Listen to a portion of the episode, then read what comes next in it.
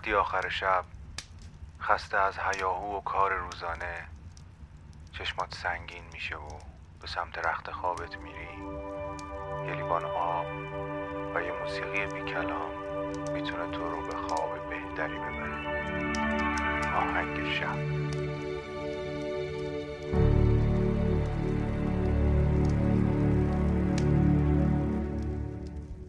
سلام.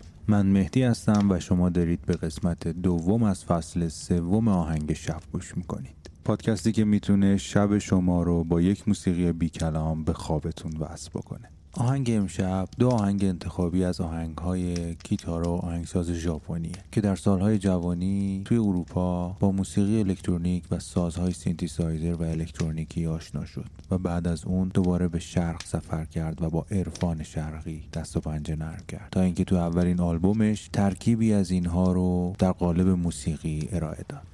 اگه می‌خواید از گیتار و آهنگساز ژاپنی بیشتر بدونید قسمت نوع پادکست آهنگساز رو گوش بدید.